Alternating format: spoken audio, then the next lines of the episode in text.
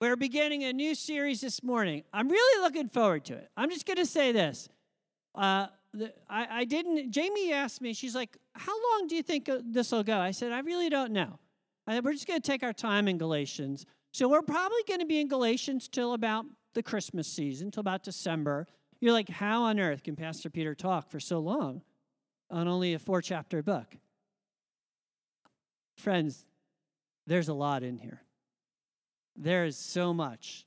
Um, we will try not to, if you will, stagnate in places. We will continue to move because uh, things do build and grow, but this, there's no sprinting here. There's much to learn. And my theme for you is this for really the whole thing um, freedom, spiritual freedom. I used to be, uh, I used to do advertising. So let me just illustrate this real briefly. So I did advertising in a bank for about 10 years.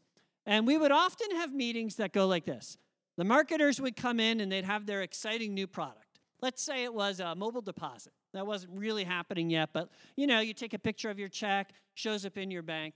Uh, really fun stuff. Very helpful on a number of occasions, especially when the banks are closed. And so you might come in and they be like, Peter, we've got a great new product and we want you to do a bunch of ads about it. And you might say, all right, well, you know, tell me about it. And, and, and, and the bad marketers, they have already written the ad for you. They're like, don't worry, we got it all figured out. You don't need to do anything. We'll, we'll tell you exactly what it needs to say. And usually they'll produce a bullet list of like 20 items. Well, you can take six pictures a day, and the camera will take it for you, and the money will show up automatically in your bank, and you can have these many limits. And they list what we would call all of the features. The features are what something does. But they forget to mention the benefit. Now, good advertisers will take all the features and then they'll think about it and go, okay, what is the actual benefit to mobile banking? Well, the benefit is this you get to use your time for things you enjoy doing, not for driving to a bank, standing in line, and doing all that, right? That's the benefit. So if you built an ad on all the features, some people might like it. But they're always like, you got to remind people of the actual benefit. And I think Galatians is, it's interesting to look at it a little bit through that lens. The feature is this you are righteous when you put your faith in Jesus Christ.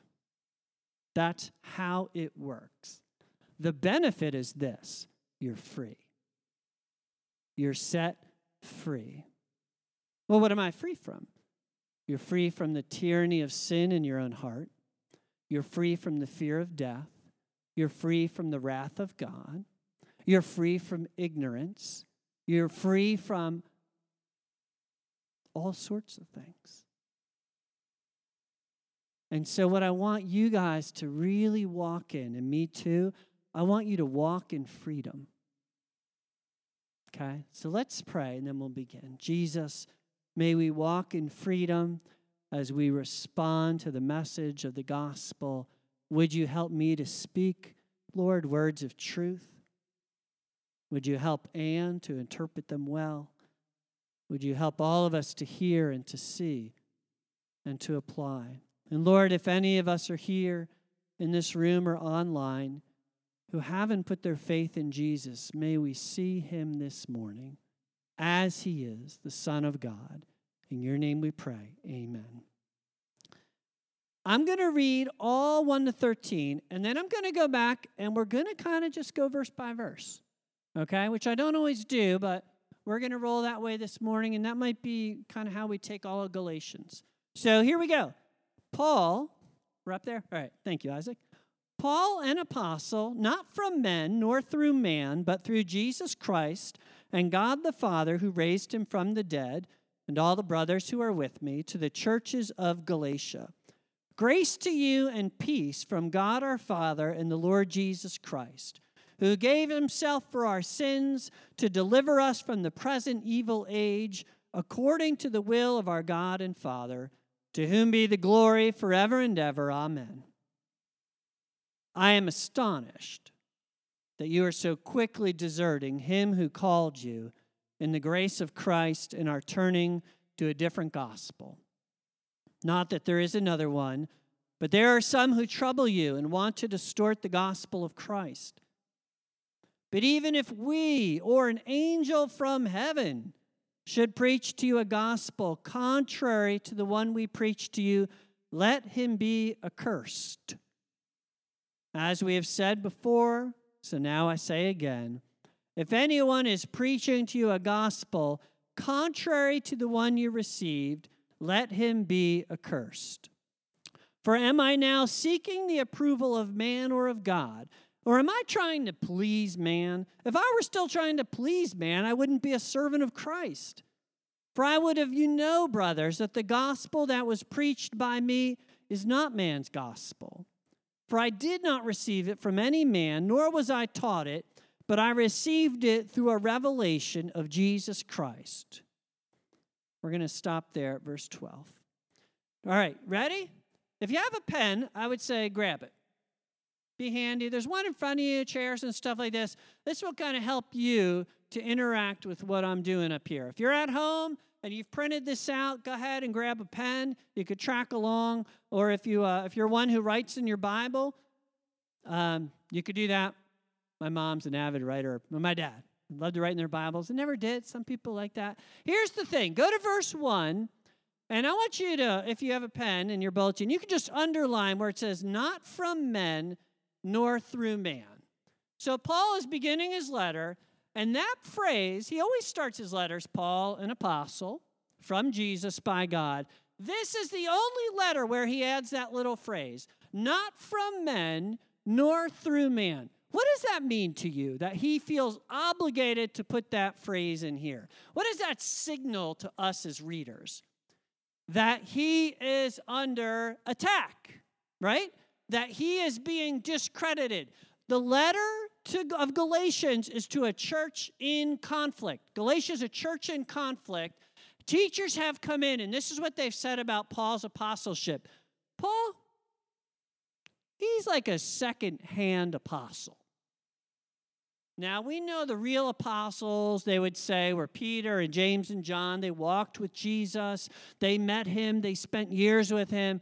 Paul came at the end, said he saw Jesus on the road, but he's like, they're the real ones, and he's like the second one.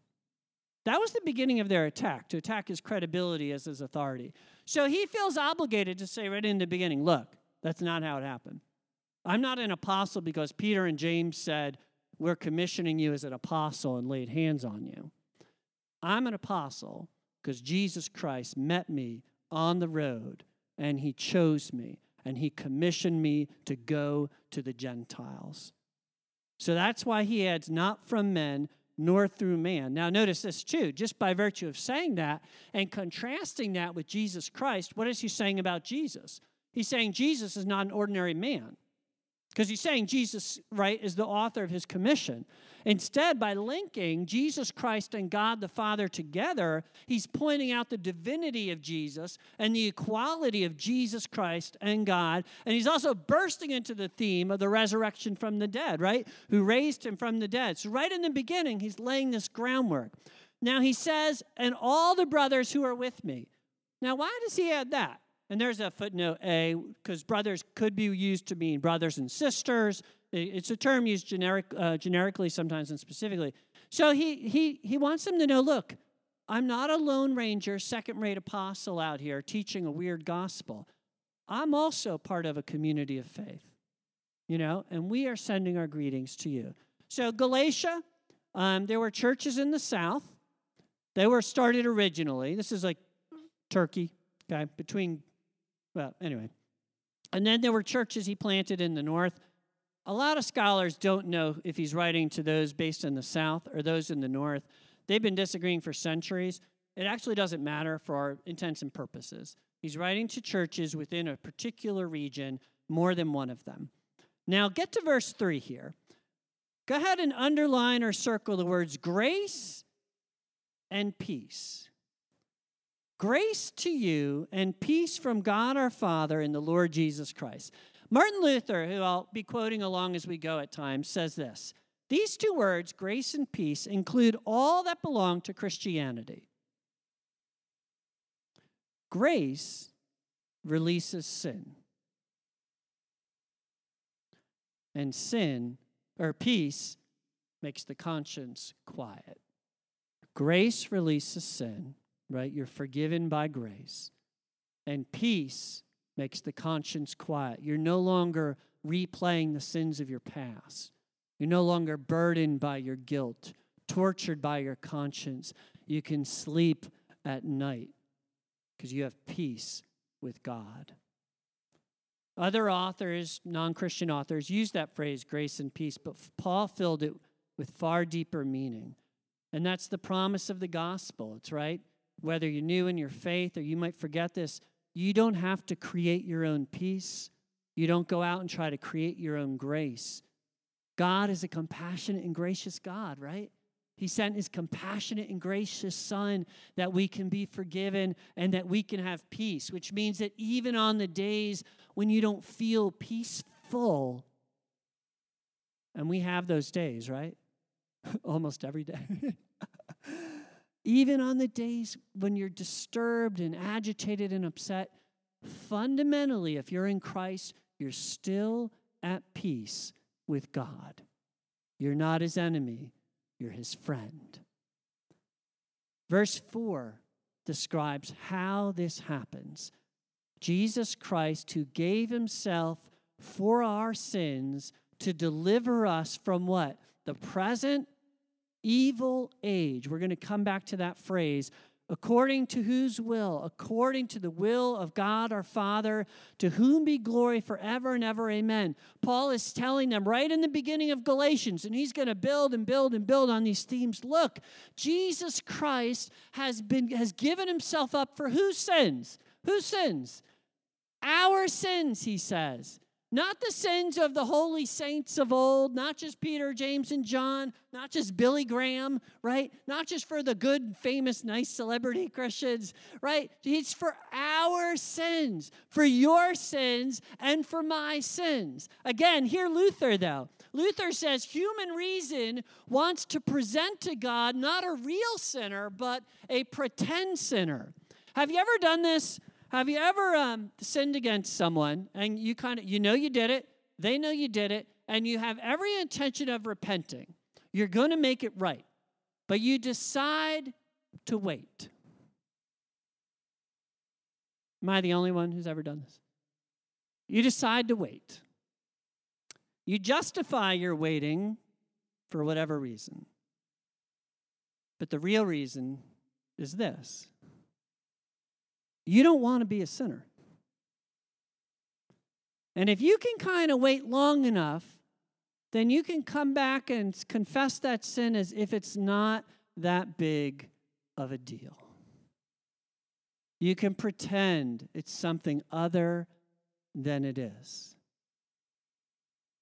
That dynamic of us trying to pretend and soften and justify strips the gospel of its power Jesus Christ gave himself not for our pretend sins, but for our real sins. You do not need to live burdened by your sins. He came specifically for them, but not just giving himself for our sins, right? Our real sins need a real Savior, but to do this thing where he picks us up and he delivers us out of the present evil age into the age to come.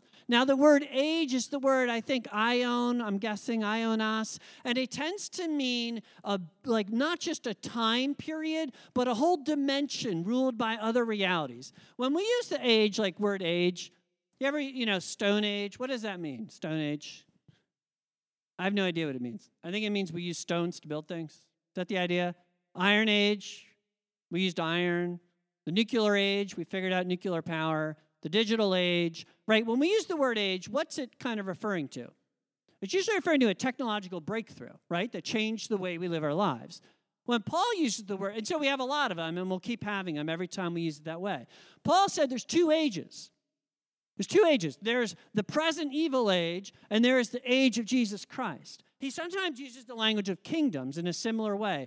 Colossians 1 says he's delivered us from the domain, the region of darkness and transferred us to the kingdom of his beloved Son. So Jesus has done this work, and this is my central point of hope for you guys this morning. We have been delivered. We are not residents. We are not overcome. We are not citizens of the domain of darkness of the present evil age. We're citizens of heaven, and we're in the already. This transfer in reality has happened. You are a child of God if you are in Christ Jesus. You are in a new kingdom, in a different domain. You're the citizen of a different age, even though it's not yet complete. So, what are the implications of this idea that you have been transferred from the present evil age into the domain of righteousness in the kingdom of God? One of the big implications right now has to do with activism. Let me tease it out. How is the world divided? How is the world divided? Well, there's a lot of debate right now and I think we're kind of in an age of activism, sort of the spirit of the age. There's a lot of it happening. Some of it's good, some of it's not. But uh, one of the underlying ideas that the world is divided between those who oppress and those who are oppressed. And then the theory is historically in America, whites have oppressed blacks, men have oppressed women, people with abilities have oppressed people with disabilities. And they're dividing our nation and our world by those categories. Now, have those things happen? Well, yes. Historically, those things have all happened in different ways and in different times. Is that the fundamental division, though? No. The fundamental division is actually between God and all of humanity. So the fundamental division is I have a holy, pure, and righteous God, and I have a world filled with sinners. And because we're a world filled with sinners, we go on and create the subdivisions of oppression, where if I have power, I oppress you, or I'm tempted to. Now, the reality, though, is this. Some of our folks, and I want to talk specifically to our, our, our deaf congregants right now, right? Whether here or on the, or through the camera, they have been discriminated against in ways you who hear have not been. That's fairly easy to prove, right? And so it's not like we're saying, well, just because the biggest reality is God and people, that the other levels of oppression and sin never happen. They do. Right? It's easy to see when it happens. And so, what the gospel says is this first of all, it gives a huge measure of hope to our deaf congregants. Or if you're in the camp where you've been oppressed because of the color or shade of your skin, or whether you've been overlooked at work because you're a woman and not a man, or whether as a man you feel unduly oppressed by everyone blaming you for all the problems of the world, right? Everyone kind of finds a place here. Here is the message of hope you've been delivered. You're not in the subdivided kingdom of oppressed people. You're in the kingdom of light, and you've been delivered out of the present evil age into the age of Jesus Christ, which means, yes, we will suffer, and some will suffer more. And we don't want to be okay with that. But we also don't want to sit there and say, I'm only one who suffers. I'm only one who's oppressed. If you're a believer, the beautiful thing that's happening in this church is this, friends. We are showing our community that it is possible to unite around Jesus Christ, whether you can hear or whether you can't, whether you're black or Puerto Rican or white. It doesn't matter whether you're a man or a woman, whether you're working full time or at home. The subdivisions that people want to say are the deepest level of reality are not the deepest level of reality in the body of Christ because the big division between God and man has been collapsed in Jesus Christ. So we look to Jesus and we go, He is the Redeemer. He is the deliverer, and He has delivered me from one kingdom to another. So you might say, I'm no good because I'm a woman, or I'm not good enough because I can't hear, or I'm stupid because I'm this color. But Jesus says, No, you're a child of God. And you're precious to me. And you don't have to listen to what other people say about you and the ways they want to describe you. And you also don't need to fall for the false promise that if I only had power in this world, if I only had the equality I wanted, then all would be right. Because not even if we had political equality does that bridge the final division, which is the realist division. And so, as a church, we have to push through and say we want to preserve, we, we care deeply about real divisions and hatreds that should not exist, even as we hold up the name of Jesus, which say, with ultimately, without Jesus, there will not be justice. Because he is the one who says, I am the judge who sits on the throne. So, if you see the world as an age of a present evil age and the age of the kingdom of God, you are equipped to bring hope to people who suffer today, yet bear the name of Jesus Christ. You can speak hope into their lives, even if their circumstances don't change. Right? What hope would you speak to a slave who was never freed? Well, if they're a Christian and they knew it, it's in their gospel songs. It's in their gospel songs. They knew they were free. They knew they were free.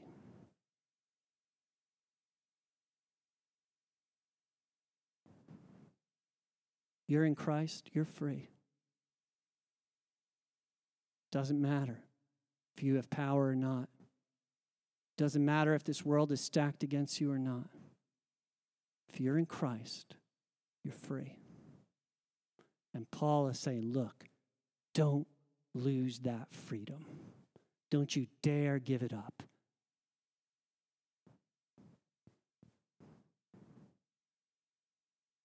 I have no idea where I am right now. Verse 6. The Galatians were about to give it up. They were going to trade in their freedom for a cultural lie. But I'm astonished. He says, I'm astonished that you're so quickly deserting. How quickly was it? Could have been months, guys one or two years, probably tops. This wasn't a church slowly drifting into heresy. This was a church planted by an apostle, quickly being overthrown by false teaching. We have to be aware of the danger of false teaching within a church. We cannot afford to be naive about that point because Galatians makes it clear it doesn't matter who started the church, it matters who continues it. Who will we pass the baton to when we're gone? We're building a church that our prayer is here for generations to come. Will we be faithful to the gospel to the day God calls us home? Are you ready for that kind of commitment? Is that your burning heart that this church is not for you? It's for your children and their children and their children after them. That's part of my hope. He's Paul's astonished that they've quit. He says, You've deserted him who called you in the grace of Christ and are turning to a different gospel. Not that there is another one, but there are some who trouble you and want to distort the gospel there is i'm going to make this super simple. Here was what the gospel the, the false gospel the twisted version. This is it ready? It's real simple to see. You have to believe in jesus and you have to be circumcised. That was it. It was a two-parter. It makes no sense to our minds today. What the heck? You know why would you add that of all the things you can add right why are you in that one but that was what they came with you had you, they were saying it was not enough you can go to acts 15 2 to see it really clearly laid out but it's not enough, they said. Jesus Christ is not enough. If you want to be in the kingdom of God, if you want to be delivered, if you want to worship Jesus, the Jewish Messiah, you need to become a Jew. You need to be circumcised to be a true child of Abraham. It's been that way for, ever since from Abraham to today. And they came in and they were, Paul left. Paul planted Galatia and he went on to other territories. And these guys came right up from Jerusalem. And this is the gospel they started to teach. And they started to convince the Galatians to believe it. Paul says in verse 8, but even if we or an angel from heaven, right? This is pretty big rhetoric here, right? He's like, I don't care if Michael, the archangel, comes down out of the sky. I don't care if Gabriel shows up with a thousand trumpets. I don't, eh, he's like, even if I come back again and change my mind. Uh-uh. If we preach to you a gospel contrary to the one we preach to you, let him be accursed. What does it mean, let him be accursed? Can you jump next, uh, next slide? That bottom phrase there, yeah, let him be accursed. Then he repeats it again. If you know, if anyone preaches to you the one you first received, let him be accursed. He's referring to the uh, the Old Testament idea was look, if there are blasphemers and false prophets in the community community of faith, you devote them over to destruction and you kill them. You stone them. That was it. That was God's decree. Paul's not saying that. He's saying you don't kill them. He's saying you kick them out. That's what let him be accursed means. You expel them in the community of the church if they're preaching a gospel that's not the real gospel. Galatians 5:10 he says I have confidence this is later in the letter I have confidence in the Lord that you'll take no other view that is I'm I'm believing in the Lord you're going to agree with me here and one who is troubling you will bear the penalty whoever he is. So Paul doesn't even necessarily know the person who's doing this. But he is expecting them as a church to take action against false teaching. Now look at verse 10. He's sort of responding here. He says, Am I now seeking the approval of man or of God? Am I trying to please man? If I were still trying to please man, I would not be a servant of Christ. What do you take from those questions? Am I trying to please man? Why does he like go into this? Right? He says, I'm an apostle. I'm not called by men. I'm called by Jesus, who gave himself, who delivered us. I'm shocked that you're abandoning this message. And now he says this Am I trying to please man? I think the argument was this they came in and they said, Look, Paul preached to you, you're saved by faith. He didn't want to mention the circumcision part because he knew you guys wouldn't like it. But you got to do it. Paul's kind of a people pleaser. He just wanted y'all to jump in the Christian bandwagon, but he kept out the hard part. You know what Paul said to them though? I'm going to read from Galatians 6:12.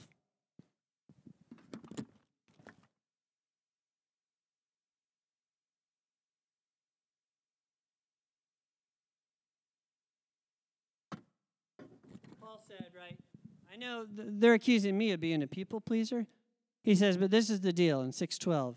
It's those who want to make a good showing in the flesh, i.e., those who want to appear good to other people, who would force you to be circumcised, and only in order, right, this is their logic, only in order that they may not be persecuted for the cross of Christ. He's saying their motivations aren't even pure. They are trying to be the people pleasers here. They're the ones who are trying not to be persecuted by their fellow Jews who may not be Christians, who are wondering what on earth you're doing, opening the gates of the kingdom to people who are not circumcised. Getting a ton of pressure in Jerusalem and in Israel from that. And verse 13, he says, For even those who are circumcised do not themselves keep the law, but they desire to have you circumcised that they may boast in your flesh. That is in what you've done. I'm going to close on this question here, okay? Because right now, that part isn't registering for you. You're not sure, well, what does that mean for me? Here's the idea in Jerusalem and in Israel, there is a huge amount of cultural pressure on the church. It's a dominantly Jewish church to continue circumcision wherever the name of Jesus is preached, because they're claiming he's the Jewish Messiah. Well, you, you at least better circumcise these people, right? And the threat of it is this, right? It's implied. If you guys don't do that, you can't really be part of us anymore. If you're going to go out there and broadcast a gospel where people don't need to be circumcised, well, then we're done.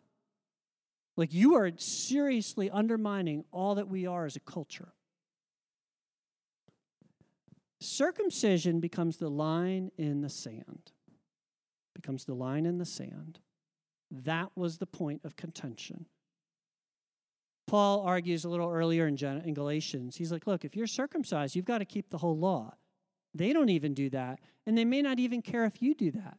But that's the deal. If you take the covenant promise to Abraham, you're bound to the whole thing. You can't cherry pick.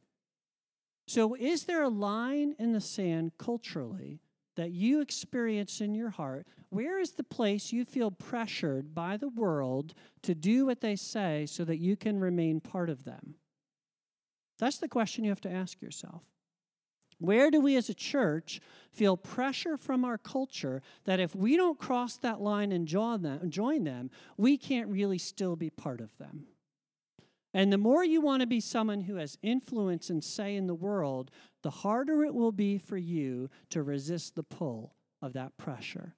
I would argue, and we can debate this some other time, that that line in the sand is this statement I can do whatever I want with my own body.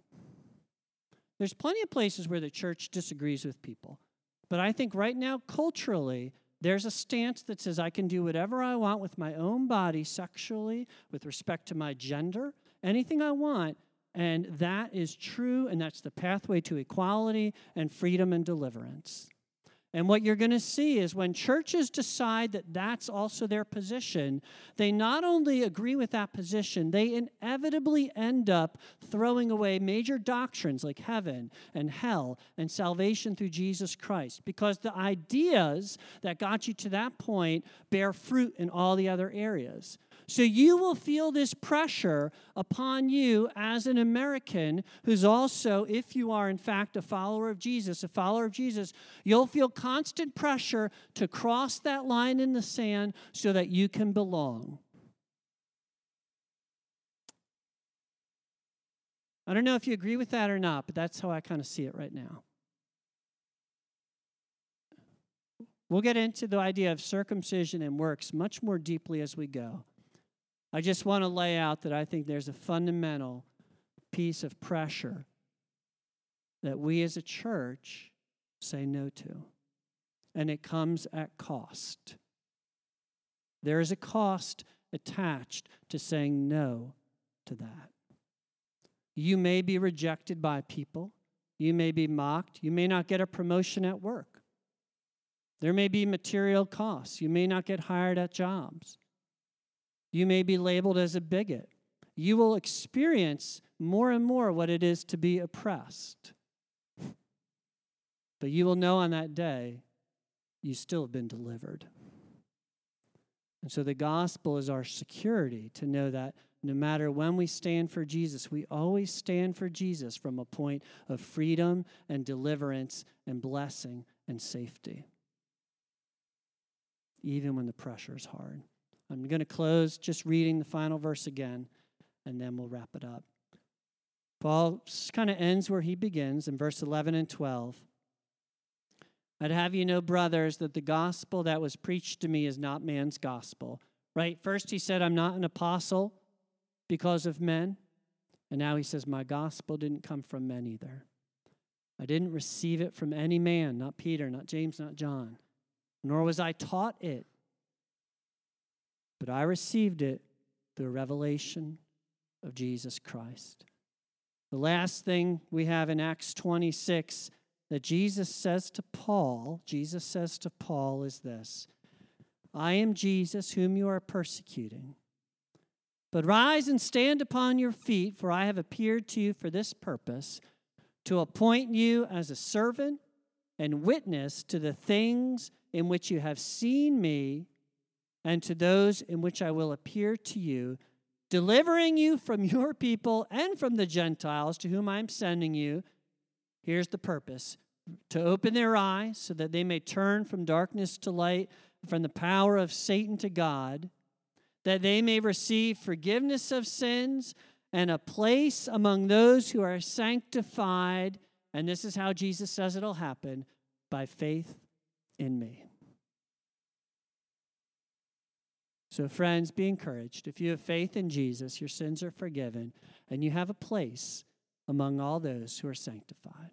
You have been delivered from darkness to light, out of the present evil age. So, on the theme of justice, do care. Do care.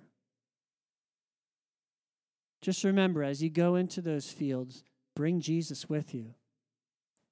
Because you still haven't seen anyone delivered from darkness to light until they've come to Jesus Christ. So, as a church, we receive the testimony of Paul. This is where we stand. We believe he was sent by God. We believe his message, message came from God, and we believe it's true. We have a lot more to go in Galatians, but not today. Let's stand today, we'll pray, and then we'll close with a final song.